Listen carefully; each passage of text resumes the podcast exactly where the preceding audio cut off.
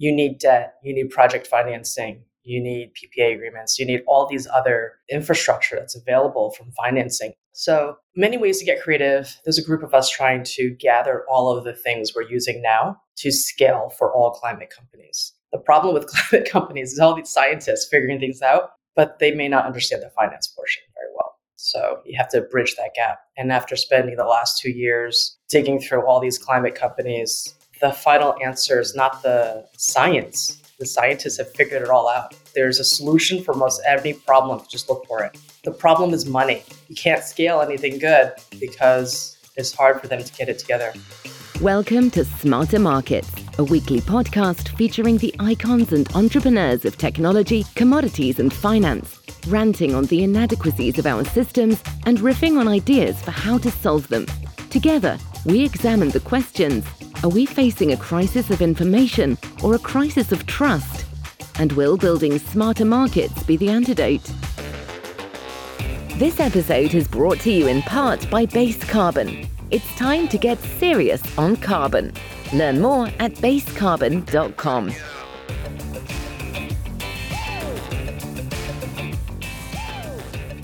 Welcome back to Carbon Frontiers on Smarter Markets. I'm Dave Greely, Chief Economist at Abaxx Technologies. Our guest today is Yao Huang. Yao is an investor and board director at Carbon Optimum. We'll be discussing her perspective on the different financing needs of carbon removal tech versus other tech startups, and her company's experience deploying new technology that uses algae to transform carbon emissions into food, feed, fuel, and fertilizer. Hello, Yao. Welcome to Smarter Markets. Hi, thanks for having me. Well, thanks for being here today. I'm really interested in learning more about some very interesting new carbon removal technology that you're developing and deploying at Carbon Optimum. But before we go there, I wanted to talk with you a little bit about your own journey from the world of tech startups into the world of carbon removals.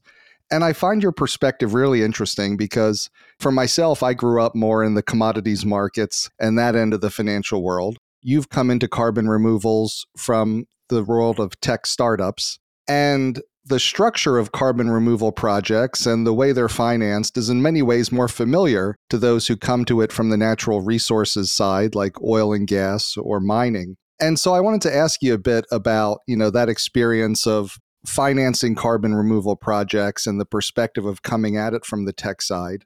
For example, venture capital funding is ubiquitous in the tech industry, but oil and gas or mining require very different funding sources. And I wanted to get your perspective on what do you see as the differences and why are they important for those following in your footsteps and journeying from tech into carbon removals?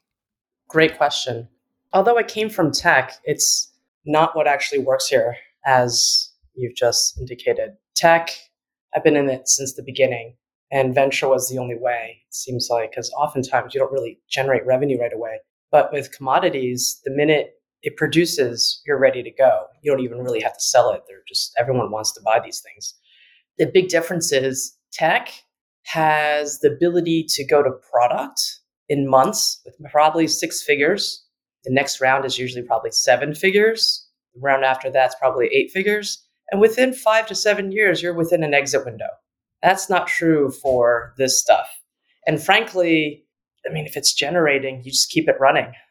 And we did not use venture. It doesn't work in climate. You need debt, you need project financing, you need PPA agreements, you need all these other infrastructure that's available from financing. Also, you can get very creative these days. Forward financing. We even have something where we're, we have a charitable arm that has foundations that are hmm. interested in climate to participate because usually foundations can only give to other 501c3s. So, many ways to get creative. There's a group of us trying to gather all of the things we're using now to scale for all climate companies. The problem with climate companies is all these scientists figuring things out, but they may not understand the finance portion very well. So, you have to bridge that gap. And after spending the last two years digging through all these climate companies, the final answer is not the science the scientists have figured it all out. There's a solution for most every problem if you just look for it. The problem is money. You can't scale anything good because it's hard for them to get get it together. And it's so good that you're finding ways to help bridge that gap for others because I see this time and again where often the scientists don't understand the financing, the financiers don't understand the science, and trying to get the two to be able to work together so you can get real solutions and get them deployed and scaled seems to be our big challenge at this point. I'm curious, yeah. could you tell me a little bit about this initiative to help bridge that gap and get some of these tools uh, for others to use? We haven't launched yet, but we're just putting all the resources together. So whatever we're using for one could be replicated for another. Oh, that's great. And without having to take all the meetings, we're going to create a marketplace. Oh, cool. Well, I'd love to hear more about that in the future. Next time. Absolutely. I wanted to ask you another question. You know, you, you talked about, I guess, how with venture, you know, you can be getting the money back in five, seven years, or it requires getting the money back in five to seven years. And of course, oil and gas or mining, carbon removal takes much longer timelines, much longer developments. But the other issue we have is that climate action also has a very fast approaching deadline. So I was curious, like, how do you reconcile those timelines of we need to move quickly, but the nature of the beast in terms of the investment is it, it, it's a lot of investment up front and a long time for it to pay off. How do you think about maybe accelerating that? I can tell you what we're doing with this. I think it's on a case by case basis for every project, but science takes, I mean, I come from healthcare, it takes like decades, sometimes 20 years just to get a drug ready to go. But anything that has science involved will probably take up to closer to 10 years to prove it out, to tweak it out. It's not like you just type some code in, oh, this works, let's go. And maybe it's broken, maybe it's not, but let's just go anyway. You can't do that with science. And along the way, you have to fund these projects. There's people that, scientists, PhDs that need to get paid. There's infrastructure, even smaller pilot projects that need to be, be put up when it may not make money, right? So oftentimes they're supported by grants. Sometimes you can get loans. If you're really lucky, you have agreements ahead of time for offtake. But it's it's hard. But again, case by case, depending on the approach. For Carbon Optimum, they already put all that time in. Mm-hmm. So yes, we have a deadline. 2030 is a real real deadline. And I found these guys in the two years I was looking for projects and deals that were ready to go, commercialized, ready to go, required the companies to have put that time in ahead of time. And you know what? There's a lot of companies like that out there again, look for them. Someone probably should filter them. I've gone through so many. Unfortunately, there's a lot of them stuck in R and D, a lot of them stuck in academia, and you know, it took me two years though. I found this guy. It's great. That's great, and I want to dive into there, but I got to ask you two questions first. Just two things that are a little bit more timely, and I just wanted to get your thoughts on them quickly. One is the role of government in that basic R and D and helping folks like Carbon mm-hmm. Optimum prove out and developing some of those existing technologies that you know like you said in healthcare and science it often takes 10 years or more. Do you see the the inflation reduction act and the money the government's putting into climate action and clean yes. tech do you see that playing a role in starting to to have an impact in how people are thinking about these? Major role. All companies around the world are coming to us that's a major movement. It makes some other regions not worthwhile because so much money is out there from IRA. And literally eight, nine figures worth, depending on the projects you have going on, from batteries to biofuels, everything. And then the one other recent thing I wanted to ask you about is, you know, there's been a lot of discussion recently with the failure of Silicon Valley Bank and people saying that it played a very important role in supporting some of the developing climate tech I'm curious if you've had any experience with the role they played or how their failure may change the funding environment for climate tech companies. Uh, that was a disaster. that didn't have to happen, actually. That was a man made problem. There were, I believe, 1,500 climate companies in that batch. Wow. And frankly, if the federal government is going to release the deposits, they're okay. There's other places to borrow they were not a venture capital firm. They were just a bank giving out loans against the raise. There's other organizations that can do that. They're not the only ones. So they're I think they're fine as long as they can get their deposits back. If that's wiped out, then we have another story. Yeah, so I guess it's a it's a good thing for those companies that those deposits look like they're they've been freed up. So that'll yeah. that'll be a good thing. Yeah. Okay, so thank you for indulging me with some of your experience and how to fund these. And I ask because I think it's very important, as you said. You know, it's it's not just understanding the science; it's getting the dollars in to get these things deployable and helping. But I want to move on to the carbon frontier. You're on the board of Carbon Optimum, which is developing and deploying new tech for carbon removals and the climate. My understanding is that this tech captures carbon dioxide emissions at their source. You know, it could be a power plant, a refinery, a factory, using algae. So it's kind of got a nature based component to it as well. So, can you just talk us through this tech and this process and how it all works? It's actually geniusly simple. It's exactly the way nature does it. And so we're just piping the CO2 portion from all these emissions into large vats of algae. They're fo- called photobioreactors. They look like large corn silos and standard farming equipment. Nothing, we don't have to, there's no supply chain problem. They're usually locally in the Midwest. And algae eats CO2 and it's gone. That's it. the thing that took a long time is how to efficiently do that, how to grow it fast at scale. That's been a challenge for a lot of a lot of groups. But this whole thing is a closed system, just feeding algae. You can even feed it sewage water; it'll clean that too because it has components that it needs. And the byproduct are also useful because essentially large flats of algae is just biomass. You can turn that to many different things. And this is not dependent on weather. You can grow it vertically in lots of places. It's agnostic. And uh, frankly, it's, it's genius. You make it sound so simple, but I imagine it was it was a lot of work to kind of get it to the point where it's deployable. Was there any interesting tricks or breakthroughs that let it be deployable? You said you looked through lots of companies before you settled on Carbon Optimum. I'm curious what drew you to them. Leadership, CEOs, humble, open minded, relaxed, which is not what I saw. And maybe because he's also European, but it wasn't what I saw in a lot of the other earlier stage companies. I think good leadership leads to consistency and stability. Also, it was ready. They already put the time in to get it there, tweaking the different strains of algae, figuring out how to go from three grams per liter up to 66 grams is a lot. That's the volume you need in order to make biofuels, which is a hot area right now in the US and most of transportation. It's sustainable aviation fuel, it's biofuel mix. They were just ready. Going back to your point about needing to bridge the gap to financing, when you saw them and said, "Okay, the the science is ready. It's it's ready to be deployed." What were you thinking? Okay, this is what I can do to help this company really take it to the next level.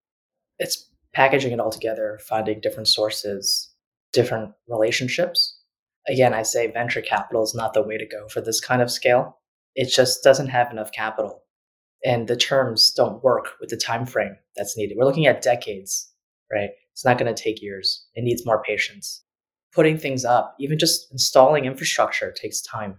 So this science and this problem, this is a huge problem, global problem, needs a little bit patience, but the capital to be able to speed this up. The beauty of this particular project is that the installations go really fast. So you can get these stood up really fast and producing. And frankly, not that expensive considering the problem. So, what kind of financing structure or funding structure did you look to put together for them?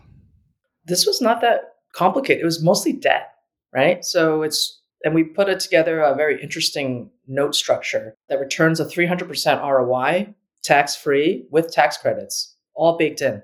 So, that putting components together so that makes sense for people who want to get involved to be able to be really excited about it, whether you believe in climate or not. Yeah. And what was like the sources of the revenues to put against those bonds? Like, were companies, are companies going to pay for the service as part of their own net zero ambitions? Is it looking at, you know, potentially selling carbon credits down the road? Yeah. What's, what's the revenue streams? Well, it makes a lot of very sexy commodities that everyone wants right now. So, first off, carbon credits. There's more demand than there's supply. At full capacity, so this facilities in Kansas about 5,000 acres. We've got 400,000 of these photobioreactors or these large silos up. And that can take up 84 million tons at full capacity. That's 17 times larger than the largest facility in the world. It's going to be amazing uh, how much CO2. And it's still not enough. We need to get to a gigaton. And this is modular. We just got to put up more. We need to put up millions of these. So, CO2, a lot of the food, cosmetics, nutraceutical industry needs volumes. They need more of these, these algae. And they're very valuable. So, we have contracts and LOIs for that as well that allows to get financing together if you have these off takes already. Fertilizer is in dire need right now because of the Ukraine war, Russia being one of the big exporters of fertilizer. There are countries that need it desperately for their farming and their agriculture. This produces it literally every day. Oil. Who doesn't want oil? Right? This is carbon negative crude oil and can be made as a SAF as well. So lots of demand, major US uh, interests around there and it's just lots of this. It makes animal feed. There's so much stuff you can make from algae. Nature provides quite a bit, and it's been doing it this whole time, just not in this concentrated volume.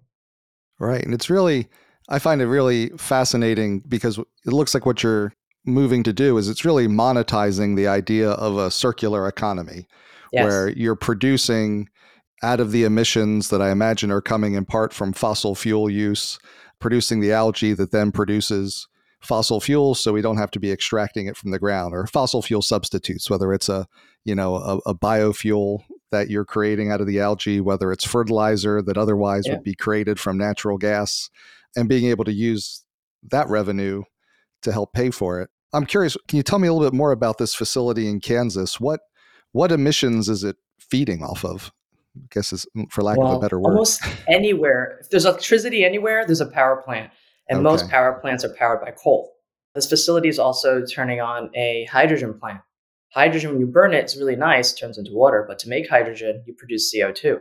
So we'll take that. This is the first carbon neutral industrial park in the country. Hmm. And it's Carbon Optimum that makes it neutral. It's interesting to talk about circular because there's a country we're working with right now running on generators. So you put fuel into the generator and that's electricity for the, the island, right? So we can take the CO2 emissions from the generators into our photobioreactors to produce oil for the generators. And it would be carbon negative. Very interesting. And there's regulations in some parts of the world where these coal plants, these pollutant plants will have to shut down. That's going to be disastrous if they don't have a solution because that means electricity is going to go away or prices going to go up for what it's coming up too. there needs to be some transition into renewables. We can't just shut everything off right away. And so the way around that is to make it neutral. Just remove the CO2 portion. You can still keep the coal plants open. In fact, actually, the steel plants, if you take the CO2 away, you've got green steel, which actually I think they charge a lot more for it. Be more profitable. They do the right thing. Right. And often when people think of, you know, methods to capture CO2, whether it's direct air capture or more from a point source, you know, think of it being like a very heavy technological answer, like machinery, as opposed to algae, which feels more nature based. And I'm curious, you know, also the a lot of the other more, you know, industrial, perhaps it's the right word, processes have very high price points right now. Mm-hmm. Like, yeah. where is your price point relative to some of those in terms of being able to capture CO2? So, direct air capture, super expensive, right? It's all man made it's funny because nature has been so elegant this whole time. Looking towards it as a solution just seems smart. Right now, we're able to throw up each of these photobioreactors for about $400,000. So it's not that bad. In fact, anyone can get in on that. For most people have that much. And because it's circular and it's we have commodities that generate revenue from it, it can actually be sustainable and quite inexpensive we can go for pricing if folks are interested more one on one. But also, I I think eventually we're going to need direct, direct air capture, but it's kind of like filling water into a bucket with a hole in it. You're still spewing. So until you go neutral, whatever you're taking out is so minuscule, it doesn't even matter for all the money you're putting into it. Right. And for so many of these things, we know where the sources are. And some of the sources exactly. are, are mobile and hard, like it, it's hard to do it on a car. But, you know, we know where the power plants are. We know where the refineries are. We know where the steel and cement factories are. Yep. So if you can capture it at the source, why not? I've got to ask you, though, I imagine one of the hurdles is skepticism and, you know, having to convince an industrial park or a local government or businesses that this will work and it's worth the investment. How do you go about getting the, the first couple users on board? Actually, the science speaks for itself. So if they're interested, which generally people are, then we, we break down the whole science. It goes into a diligence process. And honestly, those in climate and those in oil and gas understand this the best. They're very deep into the science of, and for oil and gas people, how oil is made. And by the way, algae has been around forever. Research in algae, decades. And actually, algae into oil, Exxon's doing it. This is not a new concept. So most who understand this don't have to explain it that much. And the science, the patents, the trade secrets of this is how do you do that so fast and so much? So how do you do it so fast and so much? Because that's, I mean, it's always a thing. Like interesting technologies often work in the lab, but getting them out in the field at scale is where many of them fall down. How do you accelerate it? Is it the modular nature, or is it more than it's that? the science. Coca Cola doesn't give you its trade secret. Uh, so, yeah, but pilot plants have already been up. This has already been tested. Scientists have already been. That's what all those years were meant for. This wasn't invented overnight. All that tinkering time, eight years and tens of millions of dollars to get to this point of okay, now we're ready to scale. And I was curious, why Kansas? They gave this an amazing incentive package. There's lots of land, and they were just easy to work with. You know, you don't have to. I, I think in business sometimes it's better not to fight so hard. Go with hmm. people who really want to play together. You know, and this creates a ton of jobs. They're gonna love this. Yeah, is that what encouraged the the government there? Is it the state government that you would work with, or? Well, this industrial park was planned and been in motion for a decade mm. anyway. They were looking for folks to come in and they are very progressive in their thinking of creating one that where one tenant, like a hydrogen plant, can produce the CO2 that feeds into a carbon optimum situation that then produces crude oil that goes into the refinery and becomes circular. They had that vision of all the components working together, becoming neutral. So that was their idea. And the state had uh, supported this whole initiative with incentive programs up and down the list and they're honestly super easy to work with. You send them an email about something, they send something back. That it takes that kind of cadence to move things forward. Right. And so you you need the the partnership with the the customers, the partnership with the the local governments. I'm curious, I want to get back a little bit to the the circular production aspect of it. Sure. Because there's also like there's the technology to capture the CO2 with the algae. And then I imagine there's a lot of related technologies for taking the algae and turning it into fuel, turning it into animal feed, turning it into fertilizer. Mm-hmm. I my guess is they weren't all developed in house at Carbon Optimum, but some of them have been around a while. Like, how important are partnerships with the companies who can then, you know, help take the algae that's grown off the CO two emissions and turn it back into useful product? So that's been around the whole time. That's not, they're vendors you know they're happy to do it so for fertilizer that's really easy you take it out of the tank you dry it and you ship it out super easy things more complicated are things that go inside the human body so food nutraceutical cosmetic products they all need components like omega-3 algae for the most part is made of lipid carbohydrates and proteins so you need to take out the components that you need and that is more chemistry that goes into the lab for oil refinery, we don't do any refining ourselves. We provide crude, just like most countries dig it out of the ground and ship it out. And then there's refineries already. We don't need to do any of that. We just someone's going to buy it from us. We're farmers, right? We're raw material providers. Someone else will make it into what they need. In fact, there are food companies will take algae and turn it to the food that you're going to want to eat. That's pretty amazing. Yeah. And then thinking about all these, like how developed is the customer base for those products? So you're the farmer. How developed is being able to sell the algae to oil, to fertilizer, to animal feed, to human food? Mm. Is it difficult to find those customers or is No, no. You just have to stand in a room and say a word and they'll all come. basically you're talking about some of the world's largest companies, right? So Cargill, for example, owns lots of cows and farms. You give them animal feed and it's methane reducing animal feed. They would stop burping and farting and you stop methane production. And actually, if you stop methane in 10 years, the heating of the planet stops. Methane is more important than CO2. Oil and gas, uh, Exxon, BP, Shell, so many, right? And most of these commodities are sold on exchanges. You don't have to knock on every single door. And fertilizer in a market where there isn't enough, right? So in most markets we're going into, there's more demand than supply. Hmm. And oftentimes we can sell it for less. Great. And it sounds like, you know, with a number of strong revenue streams, how important is the the carbon credit piece at this point in terms of making the whole operation profitable? Or, you know, do you think that the other revenue streams even now or maybe over time will be enough to to motivate people to want to use this? People there's a whole list of folks who want to use this. We actually don't have time to get get back to everybody, but CO2 removal by itself is not profitable. Most businesses cannot rely just on that. In fact, even direct air capture needs the government credits and IRS incentives in order to make it work. And the carbon credits are important early on because it's one of the first easiest dollars in. And so most of this is cash flow, timing of the cash, not just the volume of cash.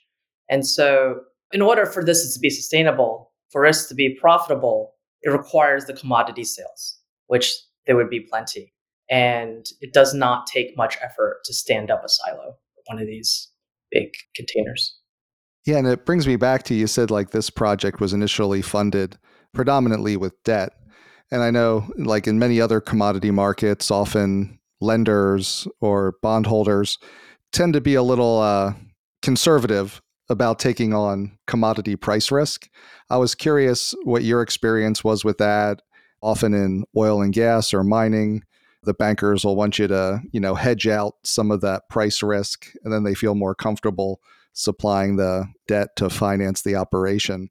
What's the state of that? Because I imagine many of the things you're selling might not be good markets to lay off the risk in. I guess you could hedge the fertilizer, things like that. But don't have what's to. been your experience so on that side? We didn't have to. The folks we work with, they've been really good. But honestly, we can sell things below market sometimes and still be profitable the thing that we have that others don't is this is a almost unlimited resource. We just empty the tanks and there you go. I'm not waiting to grow a cornfield. I'm not waiting for the sun to come or oh no, a tornado came and took out all my corn, right? Or a flooding came and now my my crops are gone or I have to wait 6 months for something to grow to then harvest it and then wait. There's none of that.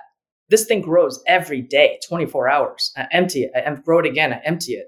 It's I want more, I put up another silo. It's very different situation. Right. And in terms of, you know, putting up more silos, what's the plan for scaling this technology and what sort of size do you think it growing to over the next whatever time frame uh, you're thinking about five, ten years? So our goal as a company is to go carbon neutral for for the world if we can help everyone out. And so there's requests from different countries also wanting to install these for many reasons. We're going to need over 140 million of these up for total carbon neutrality. That's a lot. It's possible. It's possible. It's about the size of Rhode Island's worth of land hmm. scattered all over. But there's here an actual solution that also does good, has more than one benefit. And it's just going to be capital. Because if it was about making revenue and making money, that's easy. You know, a couple of silos and we're good to go, right? But to solve the problem that we have, country by country, region by region, even if we can get to half by 2030, it's a long way. And I, th- I think it's possible. So I imagine your focus is on scaling this so that it makes that yep. difference that you're that you want. But I also wanted to ask: Is there any uh, new applications of the technology or something else that you're thinking about as well? What's next for Carbon Optimum? I mean, we just started growing this. Uh, afterwards, I guess you want to look at different strains of algae. So if we can make lots of algae in mass, if we can produce lots of raw materials for different industries, right? Agriculture being one, food another, energy another, healthcare is another topic. Researchers have already discovered algae, some strains of algae to cure cancer. So if someone figures that out, then but then they need lots of this. We can we can grow that out. Oh, that's interesting. So when you you know when we talked about the different products, is it different strains of algae for different products? Yes. So one strain for fertilizer, Thousands one of for strains of algae. Mother Nature is brilliant. Humans just have to figure out what does what. Part of that eight ten years of figuring things out was figuring out the right strain for the right product. Uh, the basic ones are easy right? But like curing cancer, some scientist figures that out. Yeah. You know, and we could spend more time on that once. That's a lot of world-saving checklist items you're giving me there. Yeah, that's quite a few. Well, you added that one. I didn't ask you to cure cancer. You put that out there yourself. We're not. We're not. We're farmers. well, I love that. Love carbon farming. That's fantastic. So I really, it's it's it's a fascinating technology. Can't wait to see more of it deployed. Can't wait to see the success of your operation in Kansas. Is that up and running now? Is that right? Uh, next few months. Next few months. All right. So this yeah. summer, make hay while the sun shines. So thank you for walking us through that. Before you go, I did want to ask you one more question. Now that you've been through this journey, what advice or lessons for other, you know, people say coming more from the tech side uh, entrepreneurs who are developing, deploying, and scaling new carbon removal technology. What advice and lessons from your experience would you share with them? We're going to put something together to help, but also, usually early on, and this is even in tech, but in climate, there's a lot of scientists, right? In tech, there's a lot of engineers. They're the ones who are tinkering and figuring things out. You need a partner, more than one partner, who understands how to get capital and bringing them on early to figure it out so they can be alongside, if not as an advisor, as a partner. I think that's the, that's the way to go. You need a team effort. A team effort's always important. yeah. And good people. That's great. And for someone who's looking for, you know, those right partners and the right team, how do you go about it? Because sometimes that's the hardest thing. You know, sometimes it's easier to right? judge a it's easier to judge a technology or a project than to judge a person sometimes. So uh, what do you look for? a lack of hubris, good good qualities. It's the same thing you'd find in a partner, a life partner, a business partner, because in the end, it's about trust. You don't want someone backstabbing you along the way, right? So human character, being able to judge that. Uh, if you haven't figured it out, get some send them to a therapist to figure it out. I guess you need some help. To, if you haven't in life figured out who to hang around with, who are good people, who are going to be with you along the way, uh, that's a problem. But that's you know your spidey sense. It's you know, I've suffered a lot. I've been through a lot, built a lot of companies along the way. So reading people is a component. Asking others to be a gut check is another, but really spend time getting to know people is key. Thanks again to Yao Huang, investor and board director at Carbon Optimum. We hope you enjoyed the episode. Join us next week as we continue to explore the carbon frontier on smarter markets. We hope you'll join us. This episode is brought to you in part by Base Carbon.